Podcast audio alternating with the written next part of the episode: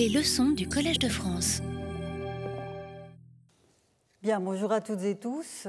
Comme je l'ai annoncé la semaine dernière, c'est par le biais du lexique que je voudrais poser et analyser la problématique de la norme et de l'autorité religieuse.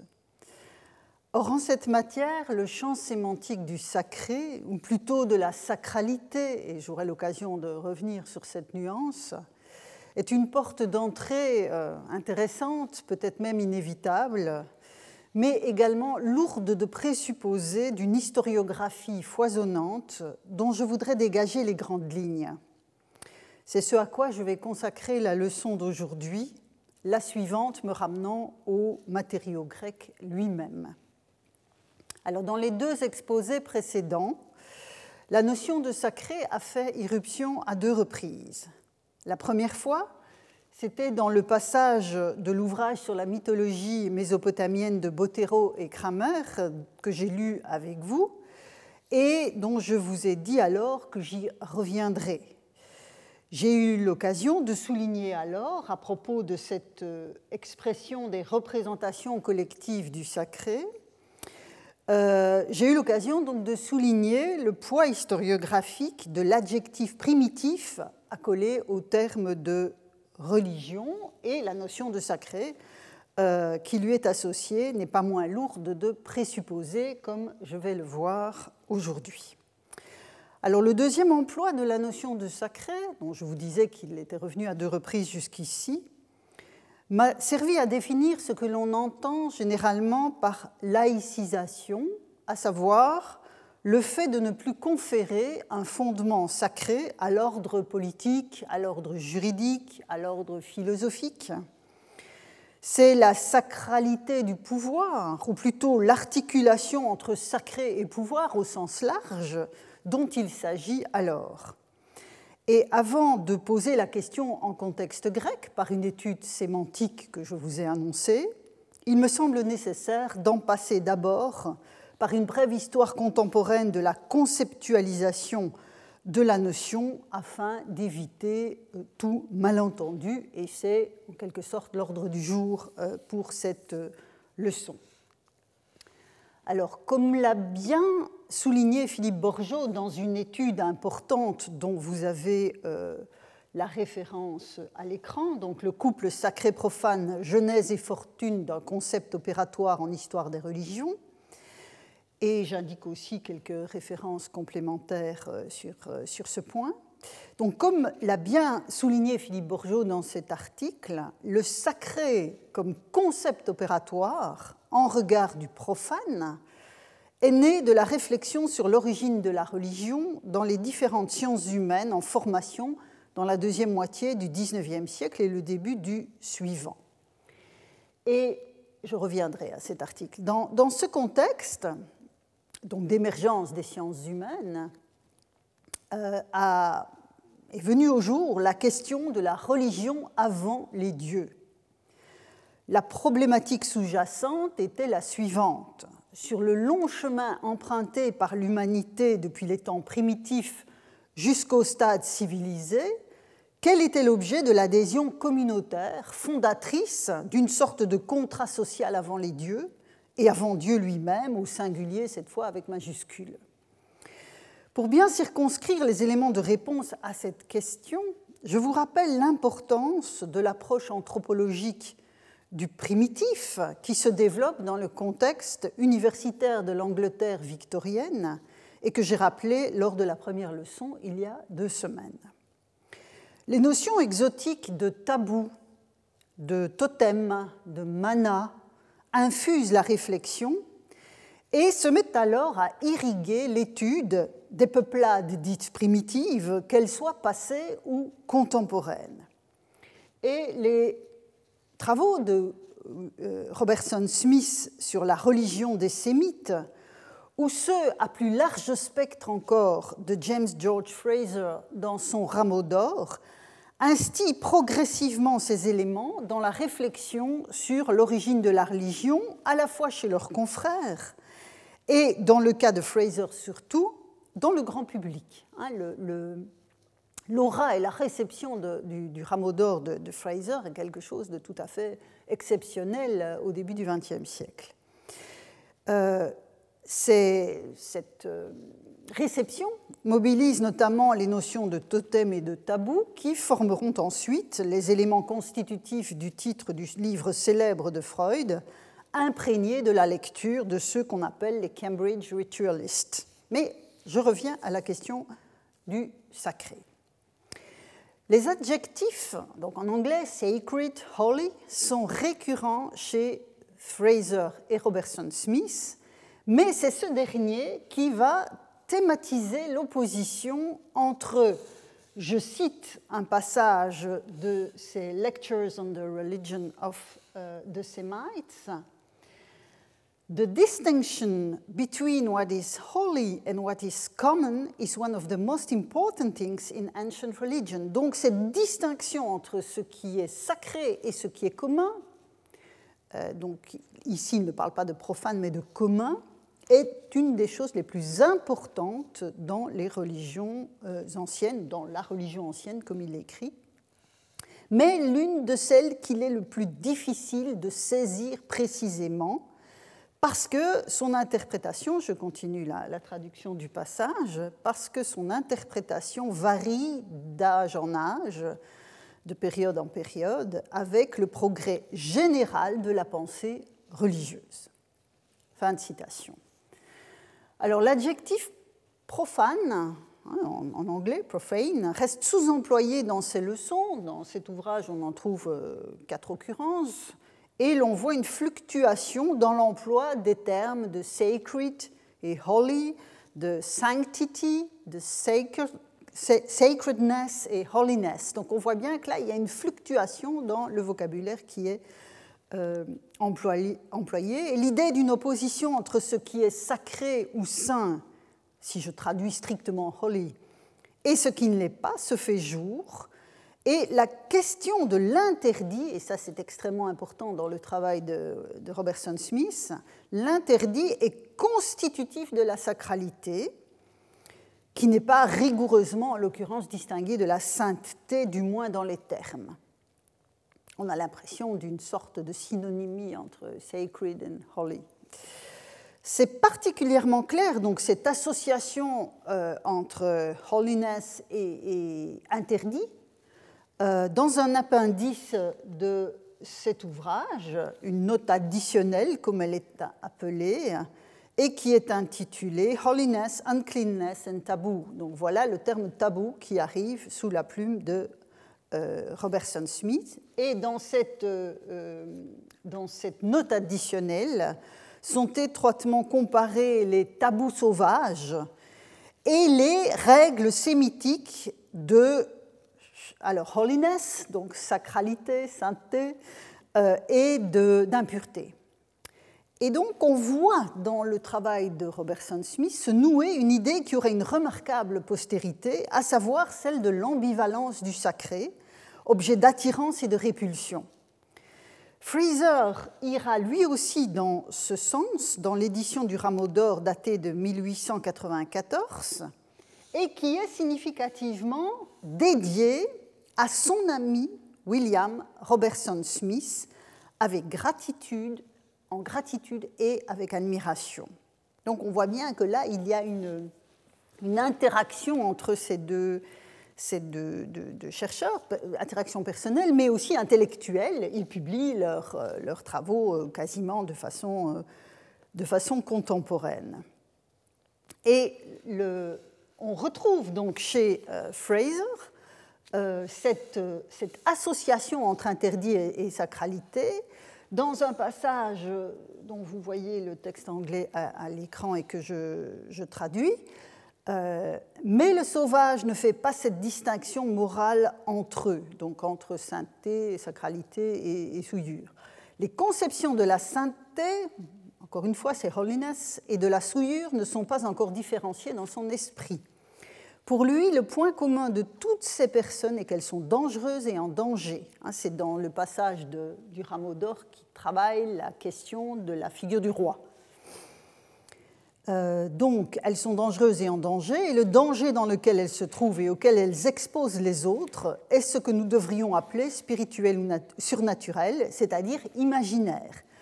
Le danger, cependant, n'est pas moins réel parce qu'il est imaginaire. Et c'est une réflexion intéressante de Fraser, c'est pour ça que je l'ai laissé à l'écran. L'imagination agit sur l'homme aussi réellement que la gravitation et pourrait le tuer aussi certainement qu'une dose d'acide prussique. Isoler ces personnes du reste du monde afin que le redoutable danger spirituel ne les atteigne pas ni ne se propage est l'objet des tabous qu'elles doivent observer. Donc on voit là encore, comme chez Robertson Smith, s'articuler ces, notions. Donc la notion de tabou constitue le cœur d'une telle association, pourtant difficilement soutenable dans sa généralité, et là je me déporte évidemment aujourd'hui dans le regard que l'on peut porter sur euh, ces développements, donc une, association difficilement soutenable dans sa généralité dès que l'on étudie d'un peu près le champ sémantique de la sacralité dans toute une série de cultures, et c'est évidemment à cela que je vais revenir pour les cultures classiques. Mais je n'en ai pas encore fini avec cette brève histoire du, euh, du sacré, brève historiographie du sacré. Alors, l'analyse du sacré en ces termes, dans les termes que je viens brièvement d'exposer chez les Cambridge Ritualists, l'analyse du sacré, donc, dans ces termes, aura une grande influence sur les travaux de l'école sociologique française. Et sur Freud, de même, on vient de le rappeler, que les notions de totem et tabou. Et c'est à Émile Durkheim qu'est généralement associée la définition de la religion en termes d'opposition entre choses sacrées et choses profanes. Et je vous en rappelle la formulation dans son maître livre sur les formes élémentaires de la vie religieuse. Je cite Durkheim, Une religion est un système solidaire de croyances et de pratiques relatives à des choses sacrées, c'est-à-dire séparées, interdites, croyances et pratiques qui unissent en une même communauté morale appelée Église ceux qui adhèrent. Et cette définition vient après la réflexion sur euh, les choses sacrées et les choses profanes. Les choses sacrées, je cite à nouveau Durkheim, sont celles que les interdits protègent et isolent. Les choses profanes, celles auxquelles ces interdits s'appliquent et qui doivent rester à distance des premières. Les croyances religieuses sont des représentations qui expriment la nature des choses sacrées et les rapports qu'elles soutiennent, soit les unes avec les autres, soit avec les choses profanes. Enfin, les rites sont les règles de conduite qui prescrivent comment l'homme doit se comporter avec les choses sacrées. Donc voilà un, aperçu, bref, de la manière dont sont articulées ces notions dans, euh, les formes élémentaires de la vie religieuse. Et euh, j'en profite pour euh, attirer votre attention sur la publication récente d'un collectif dirigé par Mathieu Béra et Nicolas Sembel, publié chez Garnier en 2009, sur précisément Durkheim et la religion, euh, à l'occasion du centenaire de euh, la parution des formes élémentaires de la vie religieuse. Et la bibliographie abondante sur Durkheim y est évidemment reprise. Alors, je reviens maintenant au, au contenu. Ces définitions que je viens d'évoquer s'inscrivent sur l'arrière-plan d'une conception de la religion comme fait social, comme un fait social, dont, d'après Durkheim, la plupart des analyses antérieures peinent à expliquer la longévité. Le questionnement sur la religion d'avant les dieux, d'avant Dieu, n'est pas affronté en lui-même par le déploiement d'une enquête ethnographique, voire historique, afin de connaître et de reconstituer des formes périmées de la civilisation. Hein, ce n'est pas ça l'objectif. Ce n'est pas une, interrogation à proprement parler de la euh, religion d'avant les dieux. Et selon ces termes, Durkheim précise donc son, son objectif. Nous n'étudierons donc pas, écrit-il toujours dans les formes élémentaires, la religion très archaïque dont il va être question pour le seul plaisir d'en raconter les bizarreries et les singularités. Donc ce n'est pas euh, le, retour euh, au passé le plus éloigné pour euh, justement pour le, simple plaisir de, de, travailler sur du très ancien. Non, si nous l'avons prise, dit-il, continue-t-il, comme objet de notre recherche, c'est qu'elle, donc cette religion très archaïque, nous a paru plus apte que tout autre à faire comprendre la nature religieuse de l'homme, c'est-à-dire à nous révéler un aspect essentiel et permanent de l'humanité. Fin de citation. Donc, ce qui intéresse le sociologue, en l'occurrence, c'est l'homme d'aujourd'hui. Et il est nécessaire de fonder une approche de la religion, pour Durkheim, qui permette d'embrasser la totalité des phénomènes. Or, selon Durkheim, ni l'animisme de Taylor, ni le naturisme de Max Müller, hein, les, grands auteurs sur la question de la religion euh, euh, dans la deuxième moitié du XIXe siècle, donc selon Durkheim, ces auteurs ne rendent pas compte de la pérennité de la religion dans l'espace et dans le temps.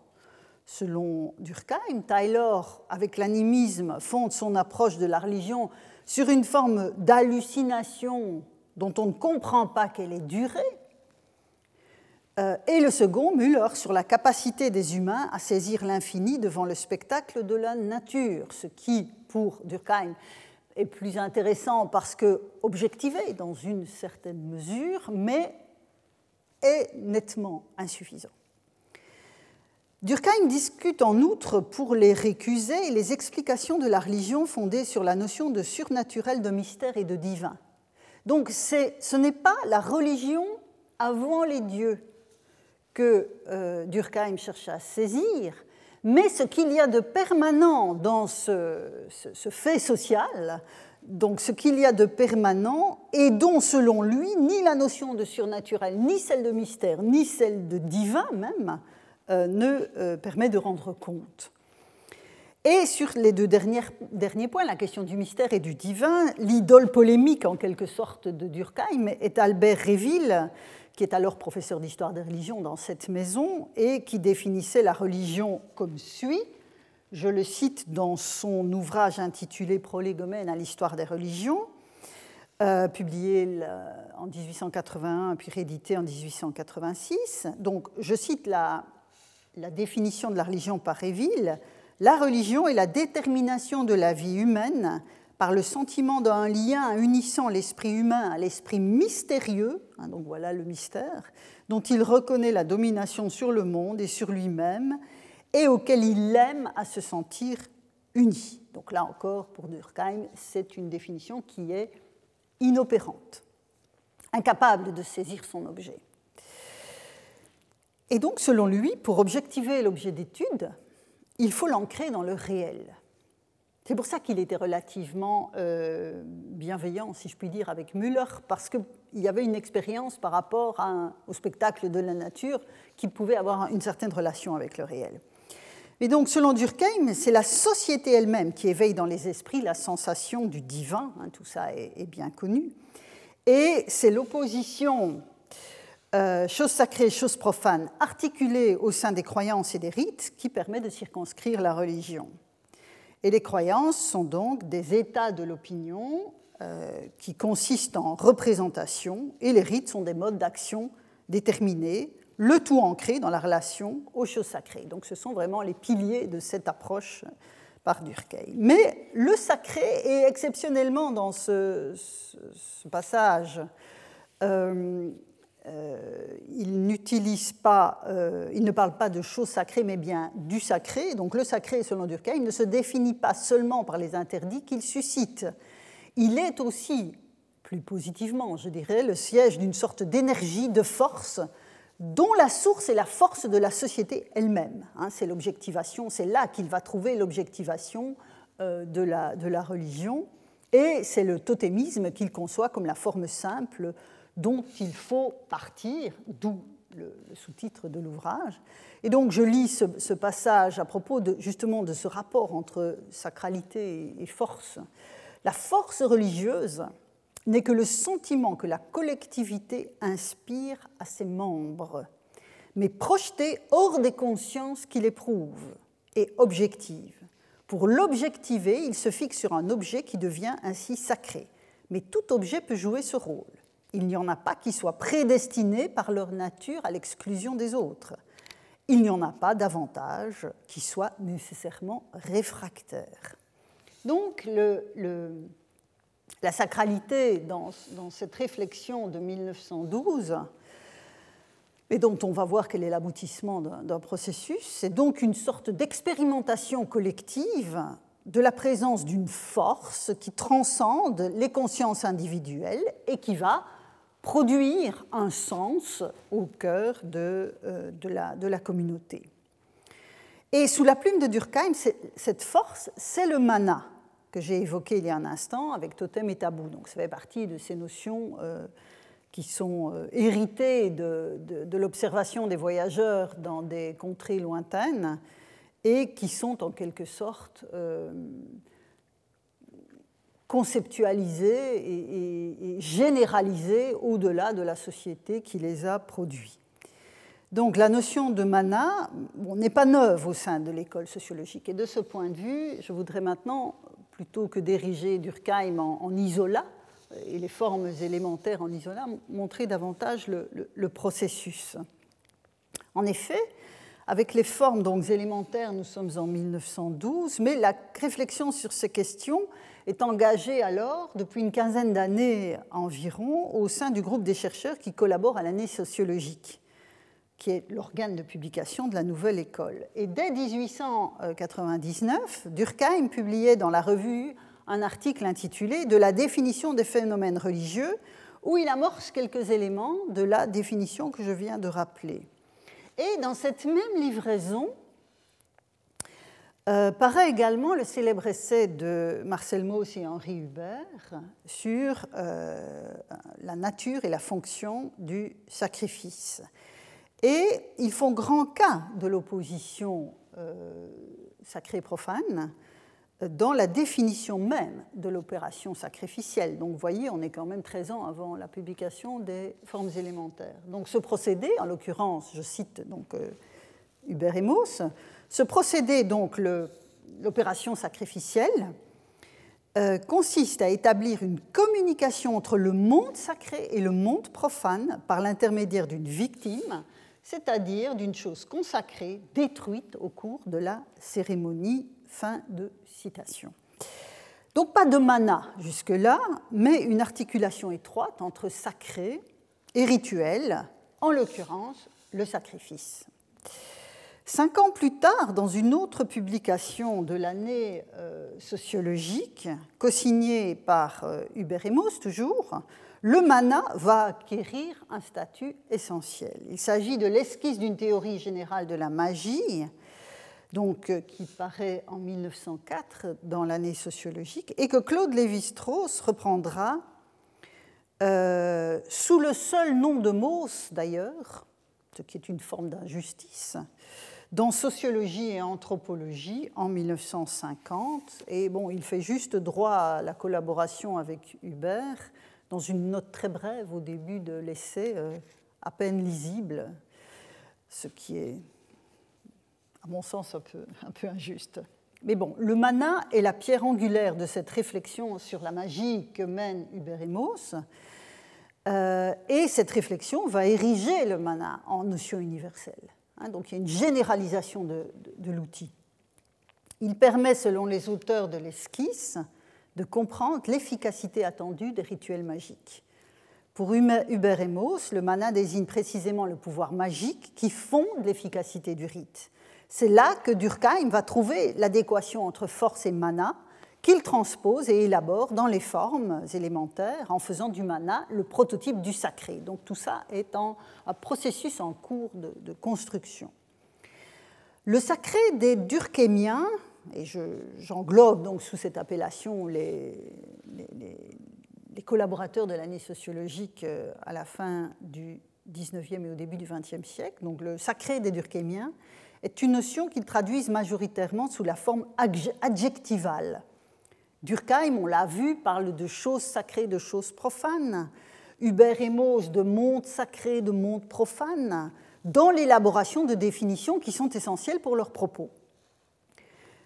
Mais je voudrais approfondir cette, ce constat, parce qu'en 1906, Hubert et Mauss vont préfacer un volume intitulé Mélange d'histoire des religions, où sont repris plusieurs textes déjà publiés, dont celui sur le sacrifice.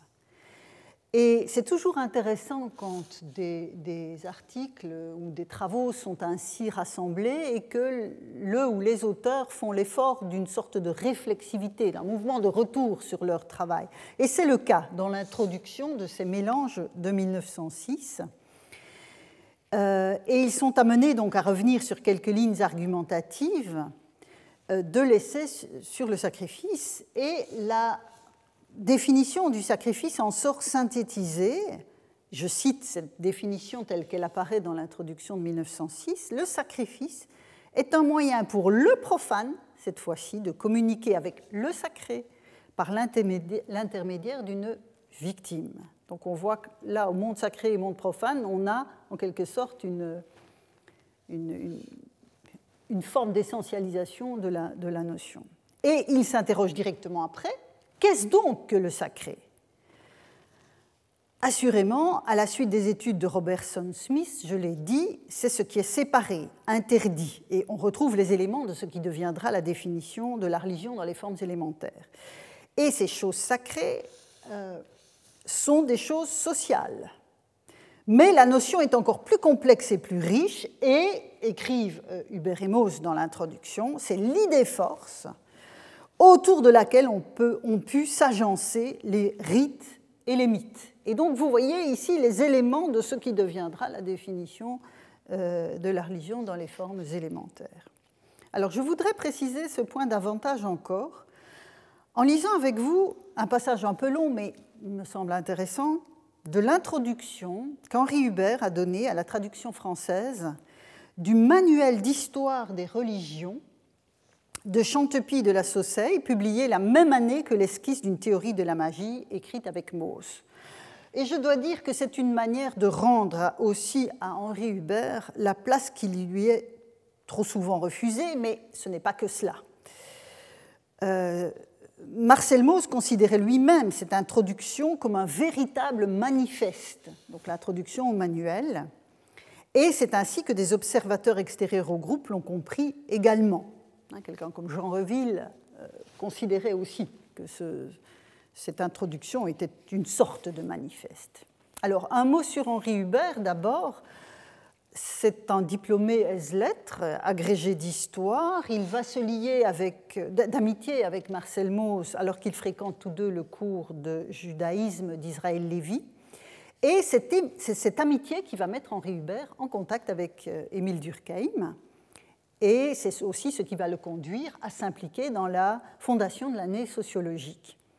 Et comme l'a bien souligné Jean-François Bert, qui a euh, édité, qui a dirigé un volume euh, où sont repris quelques importants travaux de Henri Hubert, comme donc l'a bien souligné Jean-François Bert, Henri Hubert a largement œuvré avec Mauss à l'introduction et au développement des thèses durkheimiennes dans les domaines de l'histoire des religions, de la mythologie, de l'ethnographie comparée et de la proto-histoire. Fin de citation de l'introduction de l'ouvrage par Jean-François Bert. Alors, dans la dernière partie de l'introduction du manuel de Chantepie de la Sauceille, Henri Hubert aborde la question du sacré. C'est vraiment ça qui m'intéresse ici. En tant que manifeste, dans une certaine mesure, il me semble important de nous saisir de cette, introduction, dont je vais vous lire deux passages un peu long, je l'ai dit, mais qui me semble important. Je lis donc ce passage du manifeste. On trouvera dans le chapitre sur la religion romaine, écrit Henri Hubert, d'intéressantes définitions de différents termes qui correspondent en latin à certains de ces aspects. Donc on parle du sacré. Le Kodesh hébreu, le tabou et le mana océanien sont des équivalents inégalement exacts du sacré romain. Donc on voit bien que sacré venant de sacre, bon, Rome est évidemment à, à l'origine. Mais la notion de sacré, écrit Henri Hubert, est universelle. Son importance a déjà été parfaitement mise en lumière par Robertson Smith dans la deuxième édition de sa Religion of the Semites, et les pages qu'il lui a consacrées sont encore le meilleur travail dont elle a été l'objet. Donc vous voyez, la dette est directement euh, identifié.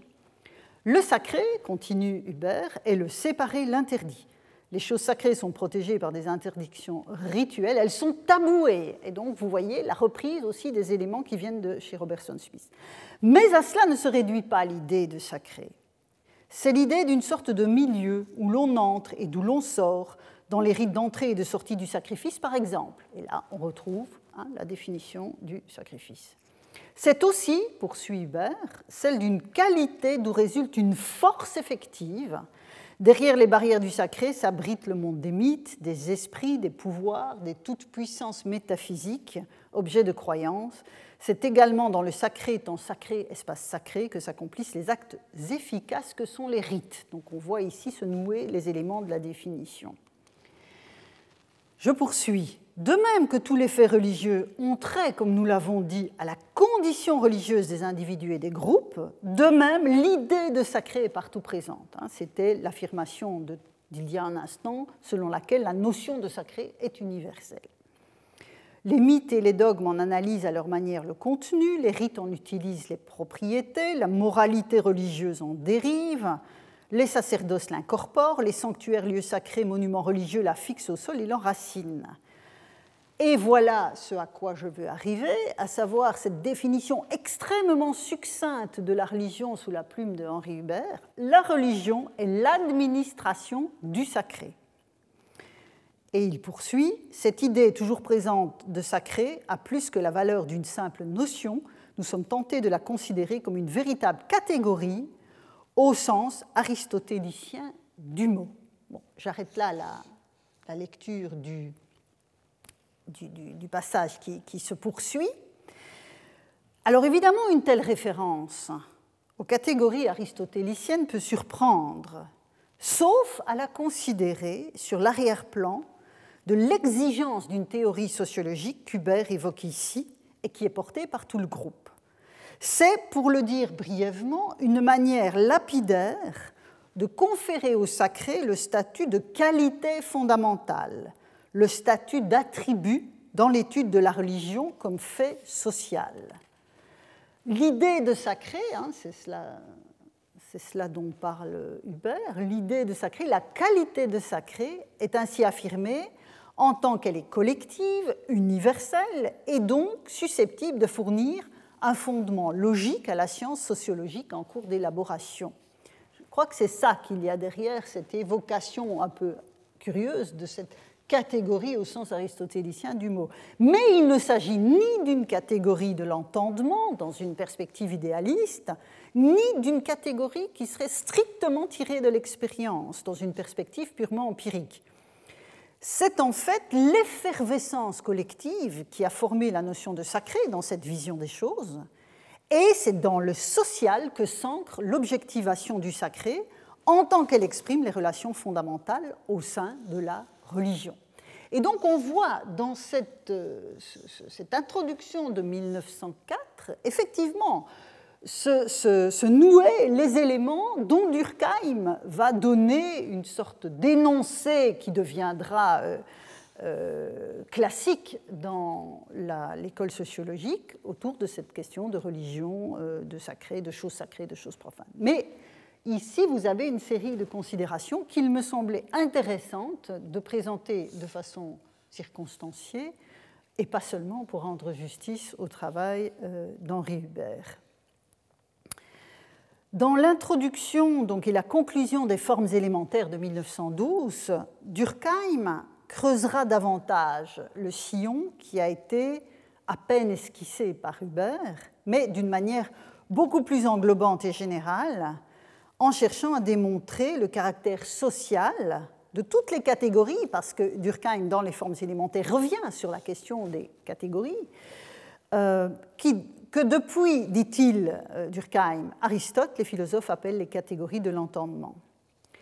Mais il ne s'exprimera pas aussi clairement qu'Hubert dans l'introduction au manuel concernant la catégorisation du sacré. Ceci, c'est vraiment une, euh, une affirmation d'Hubert. Alors, après ce, parcours un peu, long, mais avec les travaux fondateurs, il faut toujours y, revenir. Euh, après ce, que dire au terme de ce, parcours dans les travaux de l'école sociologique française? Eh bien, avec les durkheimiens, hein, je vous ai dit ce que j'entendais par là, le sacré est et reste une idée, une notion certes conçu comme universel, mais qui n'est pas essentialisé, quelles que soient les critiques que l'on a pu et que l'on peut adresser à une telle généralisation. Euh, dans ses travaux ultérieurs, lui-même, Marcel Mauss lui-même, émettra toujours plus de doutes sur l'extension de la notion, lui préférant celle de mana. En cela, je dirais, alors à ce moment-là, Hubert est décédé, mais euh, en cela, Mauss va s'écarter un peu de la, perspective de, Durkheim. Donc il mm, émet des doutes sur, le caractère universel, toujours davantage de doutes sur le, caractère universel de la notion de sacré, donc lui préférant celle de Mana. Mais il n'en reste pas moins qu'Henri Hubert, en définissant la religion, vous avez toujours le texte à l'écran, comme l'administration du sacré, et Durkheim en faisant du mana le prototype du sacré, ouvrait la voie à leur corps défendant, aurais-je envie de dire, à la création d'un objet identifiable comme le sacré avec majuscule dans certaines démarches ultérieures qui n'avaient pas, comme celles des sociologues et des anthropologues, le souci de rendre scientifiquement compte de leur objet. Et nous sommes toujours les héritiers de cette ambiguïté. Et donc il me faut maintenant en en parler. En effet, en 1917, un ouvrage essentiel pour toute réflexion historiographique sur le sacré est publié en Allemagne. Il s'agit de l'ouvrage de Rudolf Otto, intitulé en allemand Das Heilige, sur l'idée de, divin euh, et sa relation avec le rationnel, qui a été traduit donc en français en 1929 de façon significative comme le sacré, l'élément non rationnel dans l'idée de divin et sa relation avec le rationnel. Alors le théologien protestant, parce que c'est important, le théologien protestant qui est euh, Rudolf Otto, entend alors combattre les déterminations sociologiques ou psychologiques qui, selon lui, entravent l'accès à une véritable compréhension de ce qu'est le sacré. Comme l'indique le sous-titre du livre, donc Das Heilige, est complètement, je cite Otto dans la traduction française, est complètement inaccessible à la compréhension conceptuelle. Et dès l'introduction, l'auteur décourage le lecteur qui n'aurait jamais ressenti une émotion, je le cite, une émotion religieuse profonde et autant que possible exclusivement religieuse à poursuivre sa lecture, ce qui est évidemment un a priori très étonnant.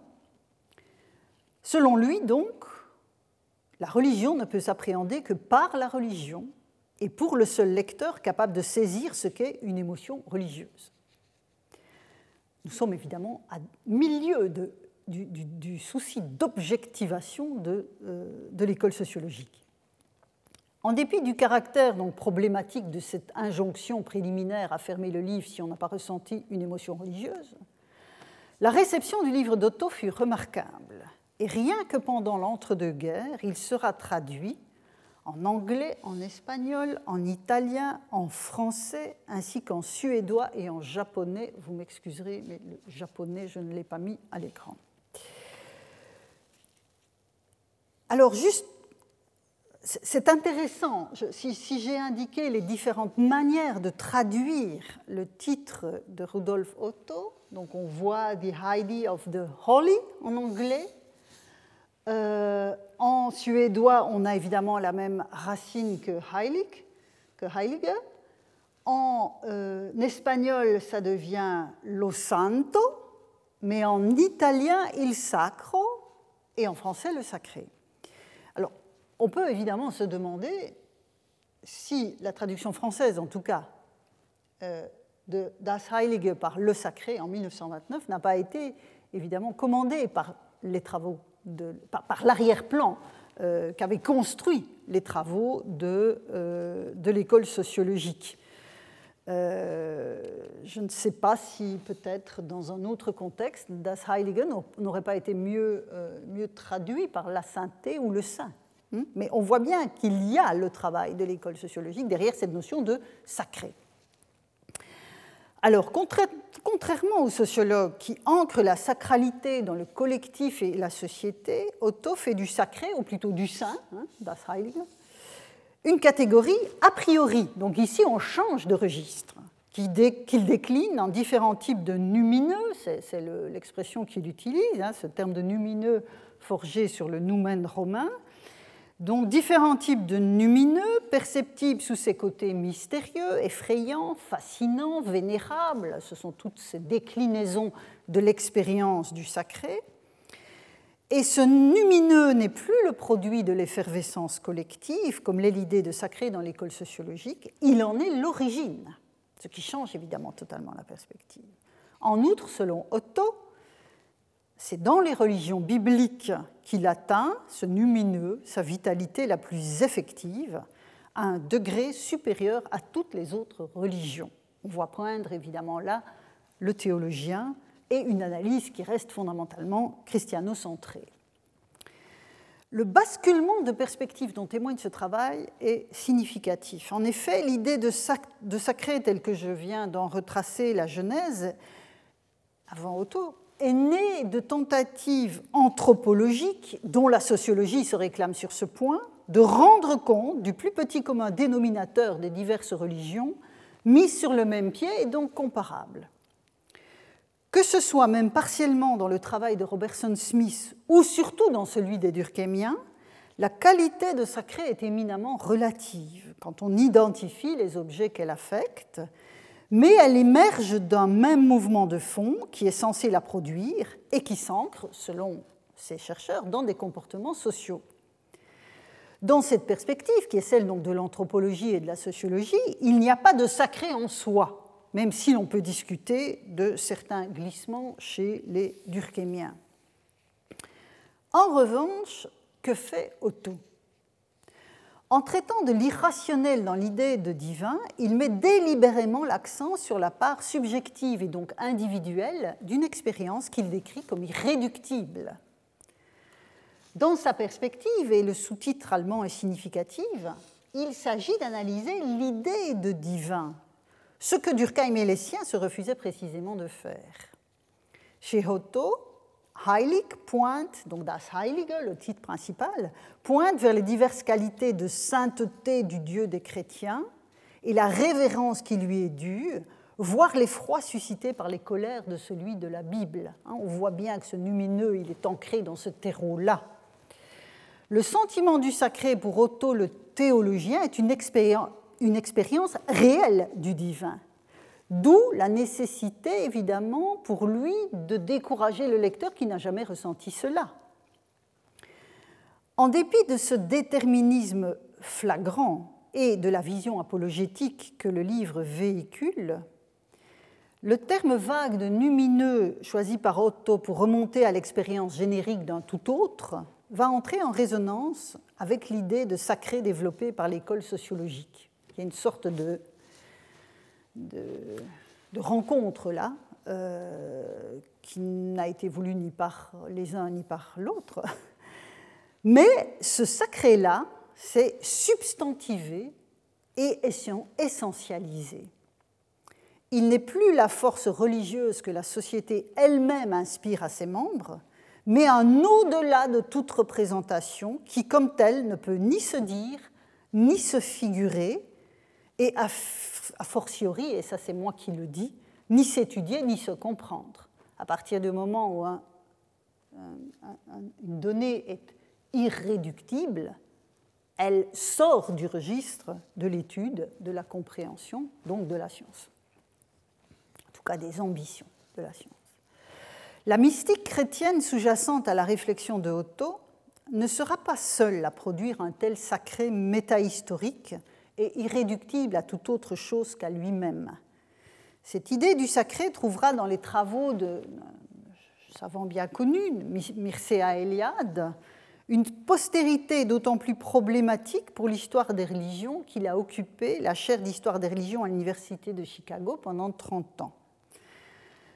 Otto était un théologien, il a développé une vision théologique, mais Eliade était en revanche un des fers de lance de l'histoire des religions. Or, il a développé lui aussi une vision théologique quelles que soient les qualités par ailleurs de, ces travaux. Hein. Ici, je ne, je ne, jette pas l'opprobre sur, globalement sur le travail, mais en termes de réflexion sur le sacré et le profane, euh, il, y a, il, y a, beaucoup à dire, et dans, dans la lignée de ce qu'Otto a fait. Et pour montrer l'importance de ce travail encore aujourd'hui, je me suis amusée à reprendre les couvertures des éditions de poche euh, depuis la, sortie de, ce petit ouvrage intitulé Le sacré euh, et, le, profane. Et vous voyez que ce livre survit à tous les changements graphiques des collections de poche.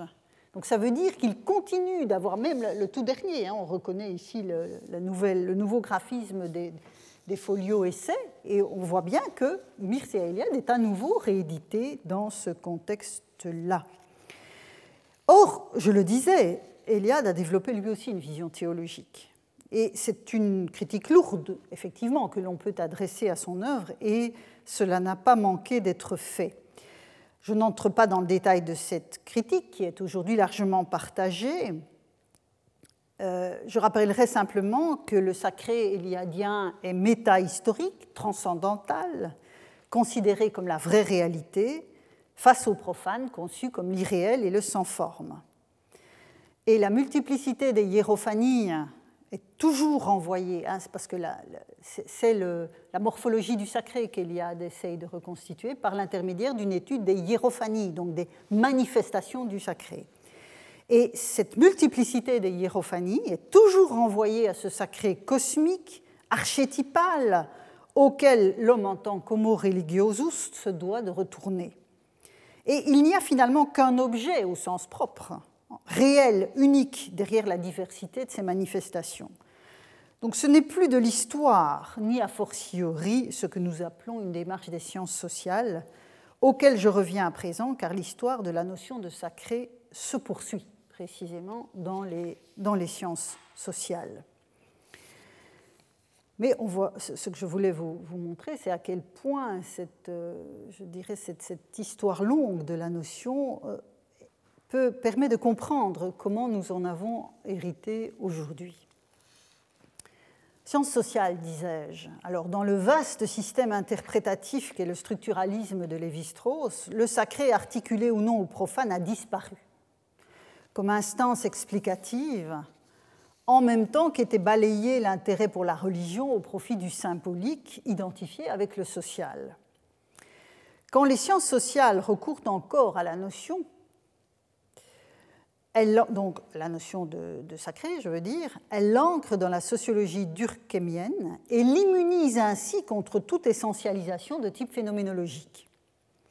C'est notamment le cas du travail anthropologique de Maurice Godelier sur l'énigme du don, euh, sur l'énigme du don ou de la somme euh, au sens propre, la somme sociologique de Camille Tarot, donc Godelier sur l'énigme du don et Camille Tarot dans euh, le symbolique et le sacré, avec le sous-titre Théorie de la religion, euh, qui se placent tous deux, mais chacun à sa manière, dans une perspective de théorie générale de la religion. C'est en tout cas l'horizon d'attente de, leurs travaux. Pour Maurice Godelier, donc je reviens au sacré, il définit donc dans l'énigme du don euh, le sacré.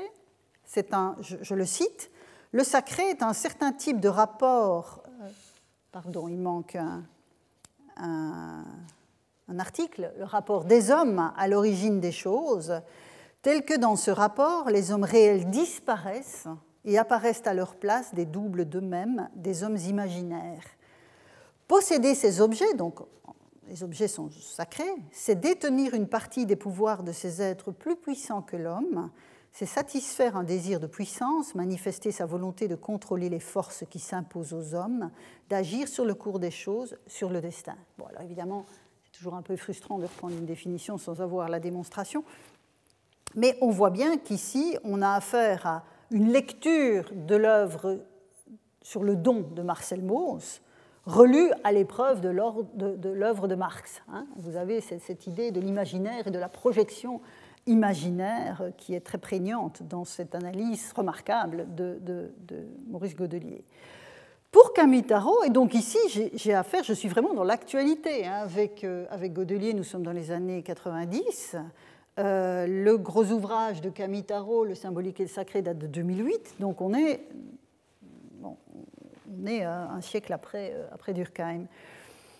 Je cite la définition, enfin les éléments plutôt de réflexion de Camitaro sur, euh, sur la religion en relation avec le sacré. La religion pure, écrit Camitaro, la religion pure est un système symbolique du sacré, donc c'est sa définition de la religion Étant entendu que derrière ce sacré, il y a l'effervescence durkheimienne, plus ou moins refroidie, et au cœur de cette effervescence, le mécanisme girardien du bouc émissaire et de la violence.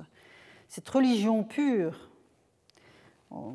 la notion de pure évidemment faisant référence à une sorte de définition qui est euh, déconnectée hein, des, contextes spécifiques où elle peut s'appliquer.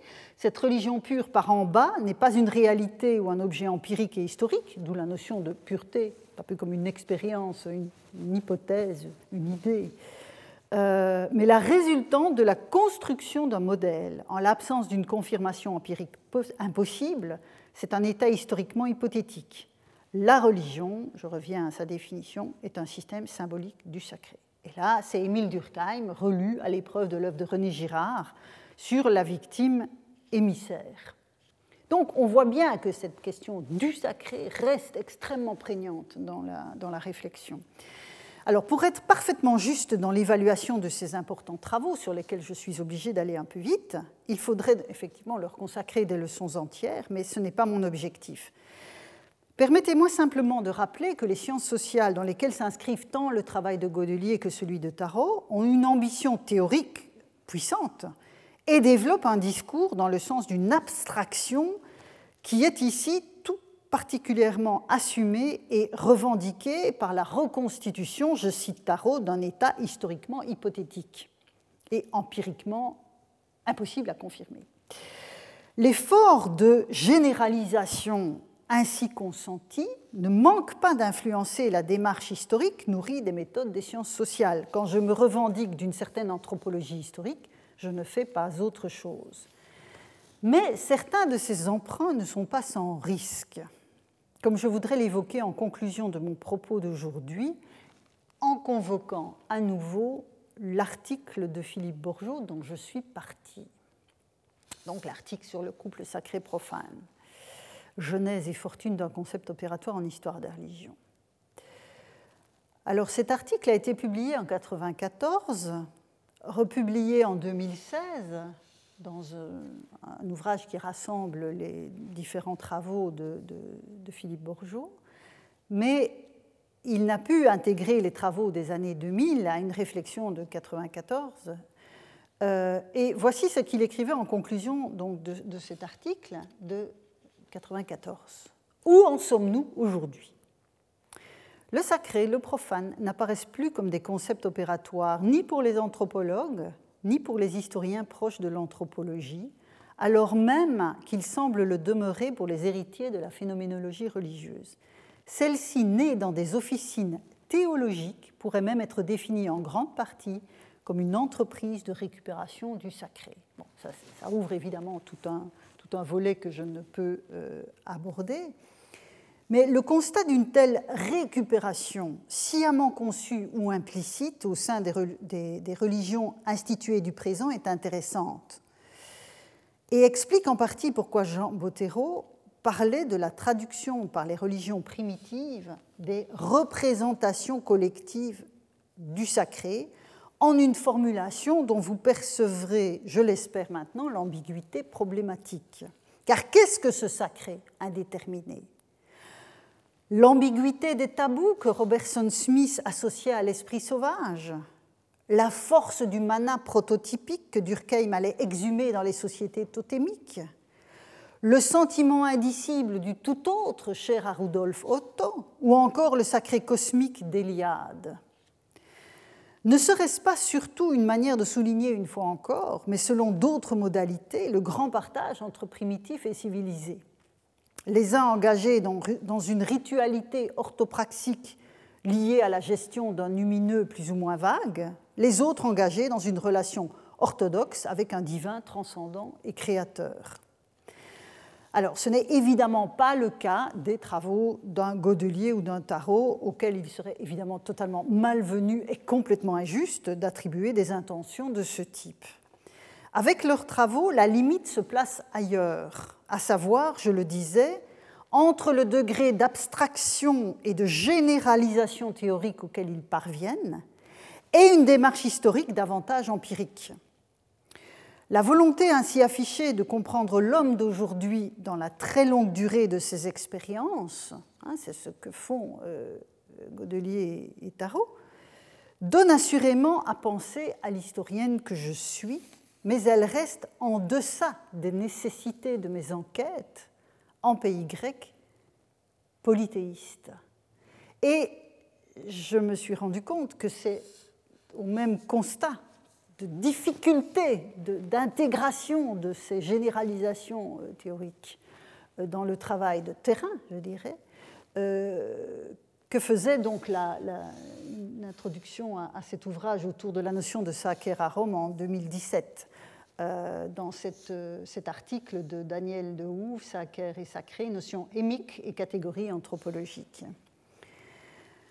Donc c'est même si Godelier est parti d'un terrain pour arriver à un niveau de généralisation, euh, si on essaye de repartir vers le terrain de l'histoire, cette fois, avec ce degré de généralisation, euh, on, est extrêmement, on reste extrêmement démuni. Alors non seulement, et je conclurai par là, je me refuse depuis bien longtemps à voir dans une hypothétique origine la possibilité d'une explication historique mais surtout, les mailles du filet des définitions recourant à la notion de sacré sont très larges et elles risquent de laisser échapper des éléments cruciaux pour la compréhension des sociétés données. Non que je dénie la nécessité des définitions. Vous vous souviendrez peut-être qu'en 2018, lors de ma première année de cours, je me suis approprié la définition de la religion de l'anthropologue Melfort Spiro. Mais définir la religion comme administration du sacré ou comme système symbolique du sacré, Hein, donc vous reconnaissez la définition que l'on trouvait dans l'introduction du manuel de Chantepie de la Sauceille de, de Mauss et la définition de Tarot en, 2008. Donc ce, ce, genre de définition gomme d'emblée tout ce que les sociétés polythéistes activent de potentialité dans la compréhension d'un monde complexe par le biais des figures suprahumaines dont ils le peuplent. Or, comme nous allons le voir la semaine prochaine, sacralité et divinité sont indissociables dans ce que nous atteignons historiquement du monde grec. Et donc, une religion avant les dieux associée au sacré, ou même une, analyse de la religion en termes de relation au sacré, risque de nous faire perdre tous les éléments constitutifs de la compréhension du polythéisme grec. Merci pour votre attention. Retrouvez tous les contenus du Collège de France sur www.colège-2-france.fr.